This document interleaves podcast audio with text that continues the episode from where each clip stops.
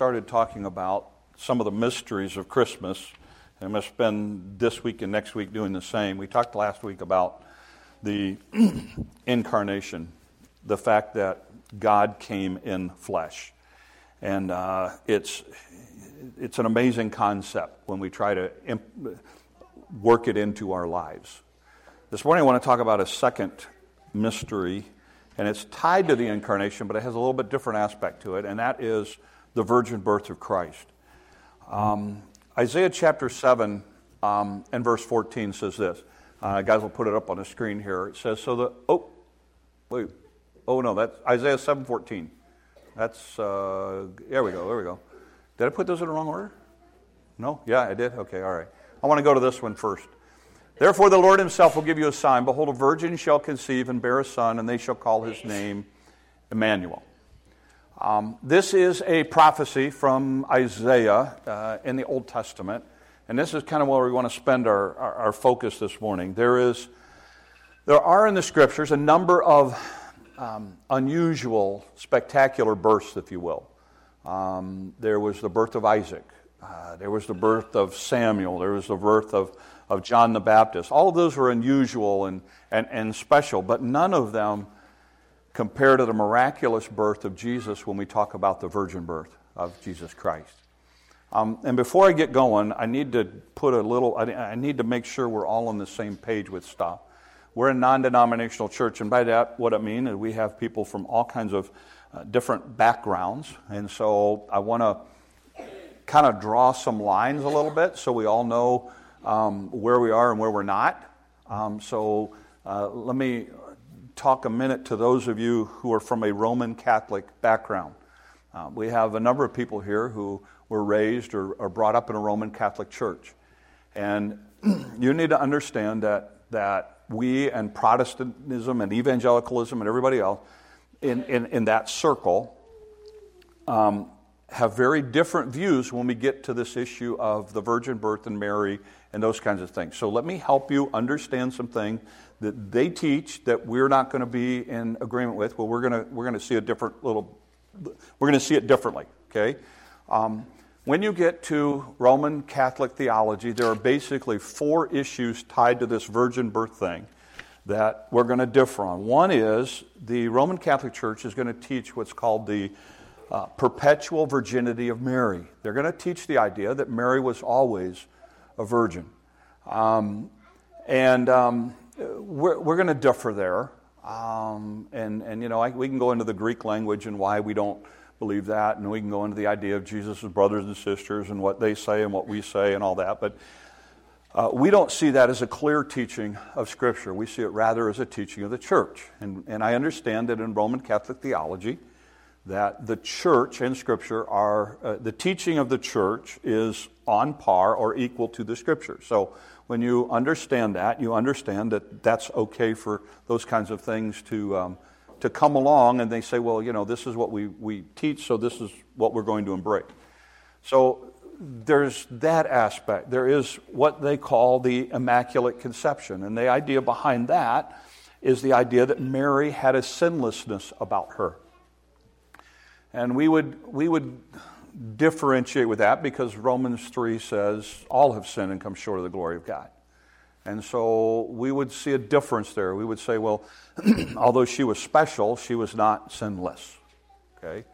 Um, the third idea of Roman Catholic theology is the idea of the Assumption of Mary. This has the idea that uh, Mary, uh, technically they won't say Mary didn't die, but they'll say that Jesus carried her to heaven. Okay. Um, they'll say that, that her and Jesus had a, or, or that, that, that she ascended Um, into heaven, much like if you want to parallel in the, old, in the in the Bible, it would be like Elijah, something like that. Okay, um, we don't believe that the, the Scripture teaches that idea. Um, and the fourth idea is what's called the veneration of Mary, and th- th- this has the idea that they believe because Mary was the mother of God that she holds a very very special place um, in in theology, and that's why if you go into a Roman Catholic church, not only will you see pictures of Jesus and, and statues of Jesus, but you'll see um, a, a big focus on Mary as well. Um, And we believe that the scripture teaches that Mary was blessed among women, but not blessed above women. Um, and so we would see a difference there. So there's some differences. So for those of you who are from that background, as we start to talk about the virgin birth, I know that the second we talk about that, all of a sudden Mary comes to the forefront. And and although we believe that Mary is um, an incredible young lady, um, we're not going to put her at that level, okay, as, as we deal with this. So uh, just some background as we as we head into that. So with that in mind, um, I, I want to lay some groundwork for the virgin birth. And what you need to understand is that this is a a um, this is a concept that actually goes all the way back to Genesis, right? And a lot of times when, when we talk about the virgin birth, we start in, in Matthew, or we start in Luke, or we start or, or we start in Isaiah. Um, but what you need to understand is the virgin birth, this concept, this idea, is actually rooted all the way back in Genesis. And that becomes important for our understanding. So Genesis chapter three, here's the story. Uh, God has created Adam and Eve. Um, they have sinned. God is now doling out the consequences of their sin. So he addresses Uh, the issue, he's going to address the issue of sin to, okay, Satan, these are your consequences. Mary, these are your consequences. Uh, Adam, these are your consequences. So that's that's the context of the passage we're looking at. Uh, Genesis chapter three, here's what it says. Listen to the passage. It says, "So the Lord God said to the serpent, 'Because you have done this, you are cursed more than all the cattle and more than every beast of the field. On your belly you shall go, and dust you shall eat all the days of your life.'" Going on. Um, oh man, I cut that off. All right, um, hang on, I'm going to read it to you, because what happened was the computer crashed this morning, so, um, uh, yeah, no, it, it says, all, yeah, you got to change font and all that, don't worry about it. Um, so here's what he says. He says, "And I will put enmity between you and the woman, and between your seed and her seed. You, he shall bruise your head, and you shall bruise his heel." In other words, what he does is God looks at, at, at Satan and he says, okay, here's the deal. I'm going to put enmity, I'm going to put this, this battle, if you will, between you and a woman. Between your seed, and this is what's important, and her seed. Now, for those of you who are familiar with biology, her seed? It don't work like that, does it? So why does God in the very beginning make that distinction? Why does God in the very beginning make the distinction between the seed of Adam and the seed of the woman? Therein lies a very, very important principle. Um, in theology, we call this the protoevangelium. The idea that the gospel is first introduced in Genesis. Not in John, not in Matthew, not in Mark, not in the old, old. At the very beginning, when man sinned, the first thing that God does is lay groundwork to make it right again. But in order to do that, it's very complicated. It's a mystery in that how is God going to come in flesh, which has now been contaminated through the seed of Adam? How is he going to do that and still be holy and pure and without sin?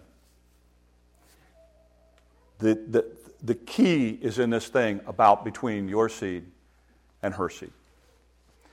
The virgin birth now becomes very, very important. So as we talk about it, let me give you some implications of it and, and, and, and why it is all so important to us as believers today. Um, I'm going to lose some of you for a minute, so you just kind of put it in park, and then we'll come back to you. But for those of you who've been around the Bible for a long time, I'm going to take you down a rabbit trail for about five minutes, and then we're going to come back to help you understand something that most people, when they talk about the virgin birth, do not understand.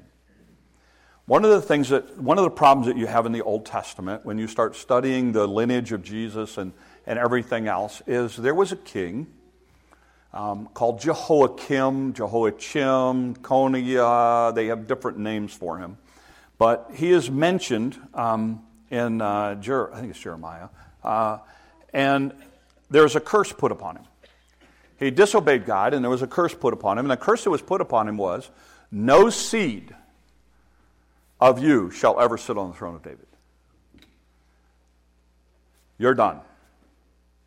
From this point on, no king comes from your line. Now, that was an incredible curse in that day, but it was a curse from God Almighty. There are a couple of interpretations for that, because here's the problem. Guess who's in the lineage?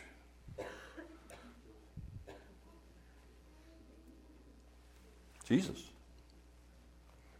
So how does Jesus get to be king if this guy was cursed from the very beginning? There are a couple interpretations. Some Bible scholars look at it and say, well, the curse was only to his immediate children. There are some people that say, well, later he repented and under Zerubbabel the curse was lifted. There are other people like me and other Bible scholars who believe this. God is so incredible that here's what he does. When you look at the lineage of Jesus, Joseph's lineage goes through Jehoiakim. Mary's does not. So when you see this idea of the virgin birth and the idea that Jesus' father was God, not Mary, not Joseph, you see that God, even in his infinite wisdom, is able to bypass a curse that people wanted to be able to go, see, Jesus can't be the, the king. He can't be the son of David. It's a fascinating idea in that, in that God protects even this, this idea of Jesus being born as a virgin, even through that. One of the things that's important for you to understand is that because of the virgin birth, because Jesus Christ came through Mary and not Joseph, guess what? Now, in Adam, remember I said there were two seeds? So let's go back to this. So you and I are born in Adam. But over here is a seed of Christ. Romans chapter five is going to argue it this way, the second Adam. There is this seed of Adam, flesh. There is this seed of God, the second Adam, Christ. Perfect, sinless. And so you see then this idea of two laid out for us. This side, sinless, without sin. That side, sin. And so you see that because Jesus, because God is the Father of Jesus, and by the way, for those of you who maybe struggle with the issue of um, abortion or those kinds of issues, you need to study the birth of Jesus Christ. It's a fascinating story in that when Mary is pregnant with Jesus, and best case scenario, we figure she's probably a month along, somewhere along there. She comes to visit Elizabeth, her cousin, who's carrying John the Baptist. And the minute that she walks in the room, it says that John the Baptist leapt in the womb because he recognized Jesus. You see, there's this incredible thing about God being born as a child that is a mystery you and I cannot understand. That God would wrap himself in flesh, that God would come as a child, that God would have to, God who had never sleep, who, who never needs sleep would now have to sleep. God who had never taken something to drink or taken something to eat would now need food and water. The fact that God would now have to shelter himself from the very storms that he's in charge of. The fact that God who created trees is now going to hang on one. I mean, I, I mean, there's just so much involved in this, in this idea of Jesus coming in the form of a child in the virgin birth. That's amazing for us. But you see, it's the only way, because why? He, we, in order for someone to take our place, he had to be a man. He had to be a human.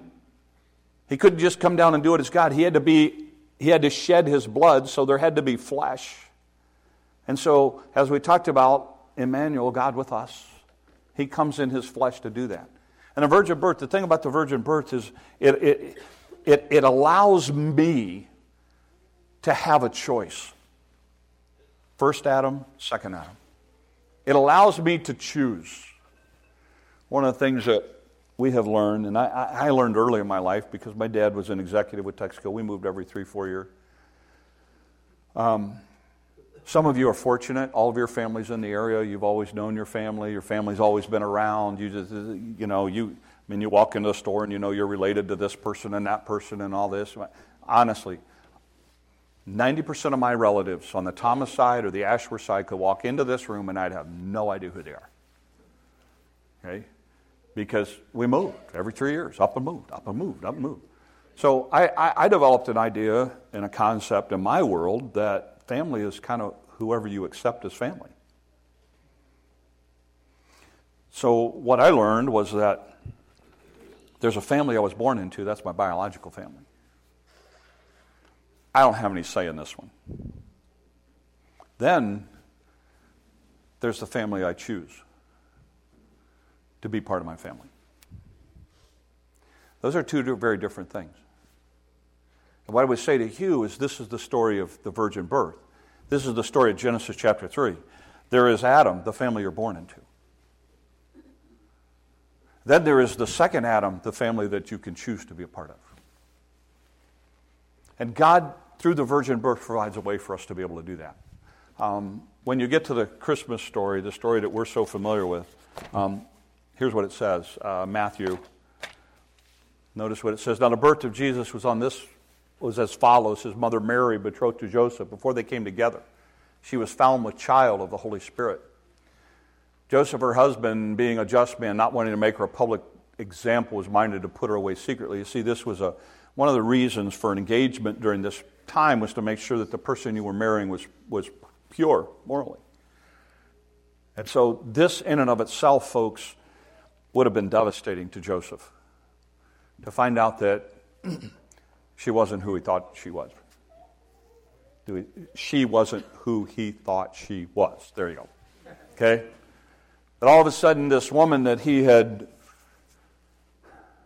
so many great plans and ambitions and things looking forward to, all of a sudden now he realizes, you know what, maybe she hasn't been faithful to me. And he had a couple of options as a man in that culture with women who had very little status, if any at all. He could have just ruined her life. Brought her up publicly, let everybody know, she shamed him, blah, blah, blah, blah, blah, blah. And, and, and Joseph was such a righteous, godly man. Joseph said, you know what, even though she was not faithful to me, I'm not going to do that to her. I still love her and care about her. I don't want to put her through that. So you know what? I'm just secretly going to go, you know what? This thing's off. And you you you go do your thing. I'm going to go do my thing. Because he was a good man. He was a good man. And notice what it says. Verse twenty, it says that, uh, next verse, guys. Uh, you don't have the rest of it? Oh.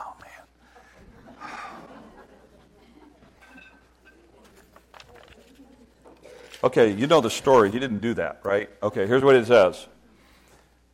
But while he thought about these things, behold, an angel of the Lord appeared to him in a dream, saying, Joseph, son of David, don't be afraid to take Mary, your wife, for that which is conceived in her is of the Holy Spirit. She will bring forth a son, and you shall call his name Jesus, for he shall save his people from their sin. You know, one of the things, those of you that have children or have had children, you know, one of the big decisions is what, what are you going to name her? What are you going to name him? What name are you going to give this child? They didn't even get to make that choice. God said, this is the way it's going to be. And you know what they said? And here's the thing, amazing thing about Mary and Joseph. You know what they said? Okay. Mary said, okay, I'll endure all the shame. I'll endure the, well, you know what, you know, Joseph and I haven't, yeah, right, okay, sure, yeah, uh-huh, time out, you know, we go sell it someplace else, we're not buying that. She was able to deal that. Jesus, by the way, you understand the entire childhood of Jesus, he would have been known as an illegitimate child. And that was a stigma in that day, by the way. And so he would have grown up that way. He could have come so many other different ways. But yet, in order for us to have salvation, it had to be this way. There had to be a virgin birth. In order for this, there had to be a way for Jesus to come through not the seed of Adam, but the seed of Mary. And God made a way. And you and I are here today as believers because God made a way, because God came to this earth, virgin born, sinless, lives a sinless life here, willingly goes to a cross, willingly dies in our place, willingly sheds his blood, willingly gives his body on a tree. Why? So that we can have eternal life. And all of that happened because he loved us and cared about us. As we get into it, the implications of it for us and the things that, that I think are important for us are very simple. Two things. Here's the first one. You've got to decide which seed you're from. You've got to look at your life and say, is my life characterized by the seed of Adam? Selfish, it's about me. Um, if I have to make a choice between God and me, I'm choosing me. That's what Adam did. He chose him. He didn't choose putting God in the picture at all. Or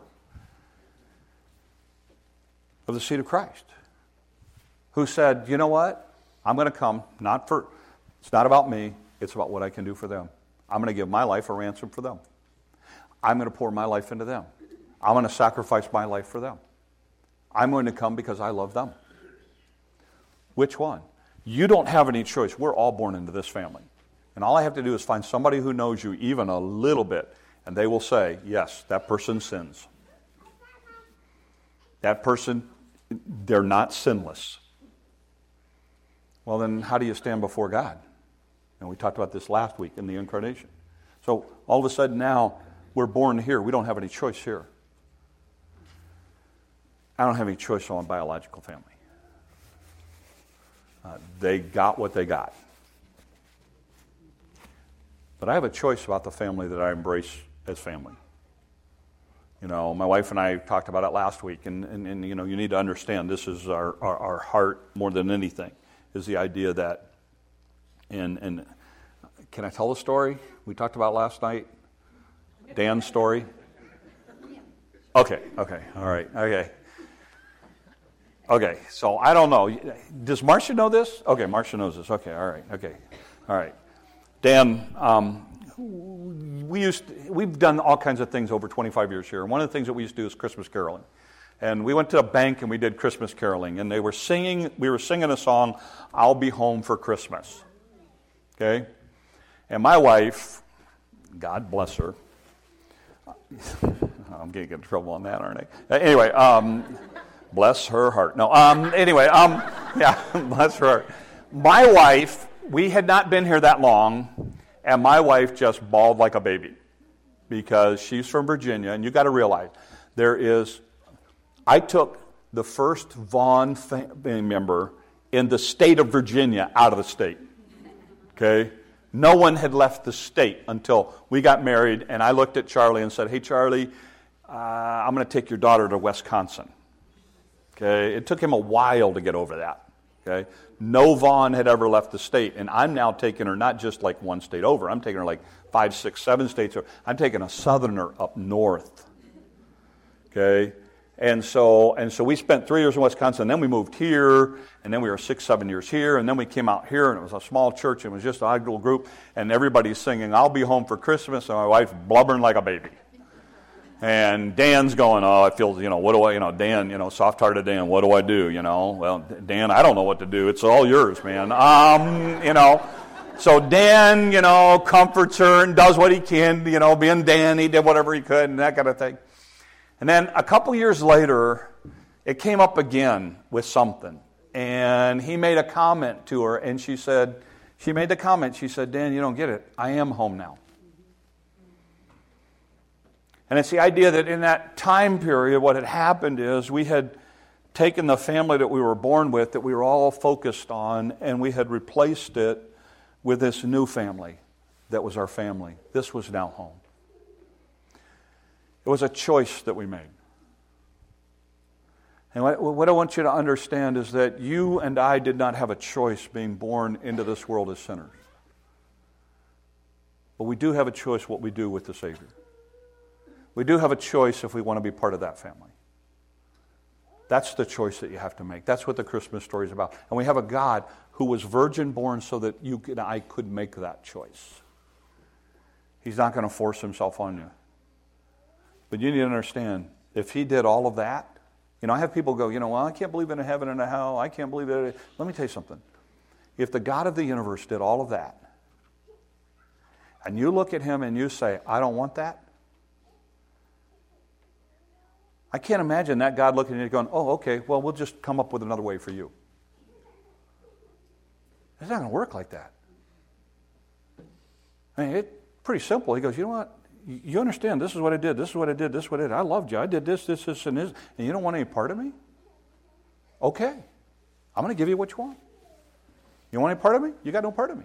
Oh, no, no, I want a part of you now. No, no, no, wait a minute. It's not like you get another shot at this. I gave you X number of years. I gave you X number of opportunities. I gave you all of these things, and you didn't want anything to do with me then. You, you, you know, in golf, we call it a mulligan. You don't get a mulligan here.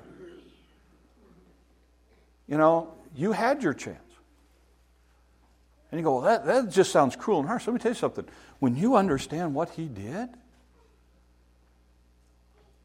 you don't want to reject this. You don't want to reject this. You want to be part of this family. And it was just a, simply a free offer. And like I say, so for us, this became family for us. I read a quote this week by a guy by the name of O S Hawkins. He's a Southern Baptist guy. I actually got to meet him when we went to Israel one, um, on our trip. But I thought this was so good. Here's what he said. He said, at Bethlehem, we see God with us. At Calvary, we see God for us. At Pentecost, we see God in us. Let me say it again. At Bethlehem, we see God with us. At Calvary, we see God for us. And at Pentecost, we see God in us. That's the Christmas story. The Christmas story is that God came to this earth as a second Adam, sinless, to offer us a way of salvation, a way to have access to God. He was our mediator. That's the Christmas story, God with us. The Easter story is God for us, that God had to go to a cross so that we could have eternal life. Pentecost is the idea of God in us. And here's the great thing. This is what you got to see. This is the full circle. God with us, God for us, God in us, so that what? So that the world can see who? That God came with us, and for us, and wants to be in us. And what's my challenge this week? My challenge this week is for me to live in such a way that people see Christ in me. Why? So that they can know that God came and dwelt with us, and died on a cross for us, and wants to be in your life as he is in my life. That's, that's what we need to do this week. That's what we need to show. And so we allow Christ to come out in our lives as we live this week. And that's your challenge.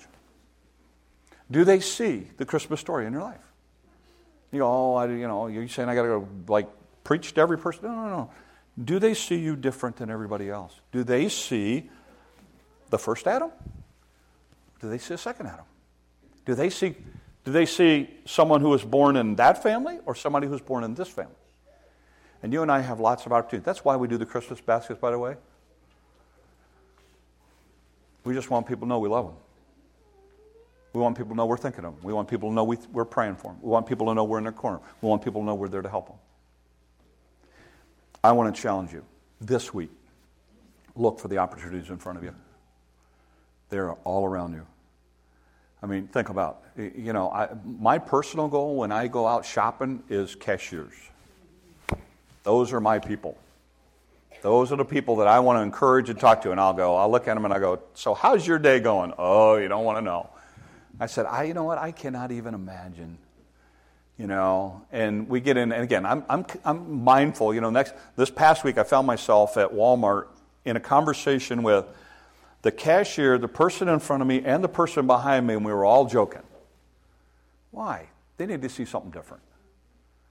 Because they get griped at and whined at and yelled at and, and cussed at and everything else all the time. Why not bring a little bit of joy? Why not let them go, you know what, I don't know who that guy was, but he can come through my line anytime. And who knows? Who knows? See, I'm in a different, I'm in a different ballpark than you are. See, because here's what I have to think about. What if that cashier walked into this building today? And if I had given her a piece of my mind because she didn't do something right and, and walked in there and goes, that guy? I don't think so. I'm out of here. I'm going to be all walking in and going, hey, you know, I, I, that guy was in my line this week. I think I could listen to him. Christ in us. Why? Because God came with us and for us so that he could be in us, and we need to share that with the world. So, I end it this way for you this week. As you go into the week, the virgin birth reminds us of a God who is willing to do the seeming impossible. He provides a way to come as Emmanuel, God with us. Our challenge is to accept, love, worship him with our whole heart and action so that people may see Christ in us this week. May they see Christ in you. That's our challenge. Let's pray. Lord, help us. God, it's so easy for us to run through our list and run through our stuff and forget, Lord, that people are watching and people need to see something different. And people, Lord, need to see you in us. Lord, help us. Lord, there's some here today that may not have that assurance. That, Lord, they do not know for sure that they have put their faith and trust in you. Would you help them to settle that? Lord, for those of us that do know you as our Savior, may we be clear in communicating to those around us that, Lord, we are part of another family. And that, Lord, we don't have to do things the way everybody else does them. But that, Lord, we can show love and kindness and respect and humility in all that we do. And Lord, we will give you the honor and the glory and the praise. These things we ask in your name. Amen. Uh, let's stand, and we're going to sing the first.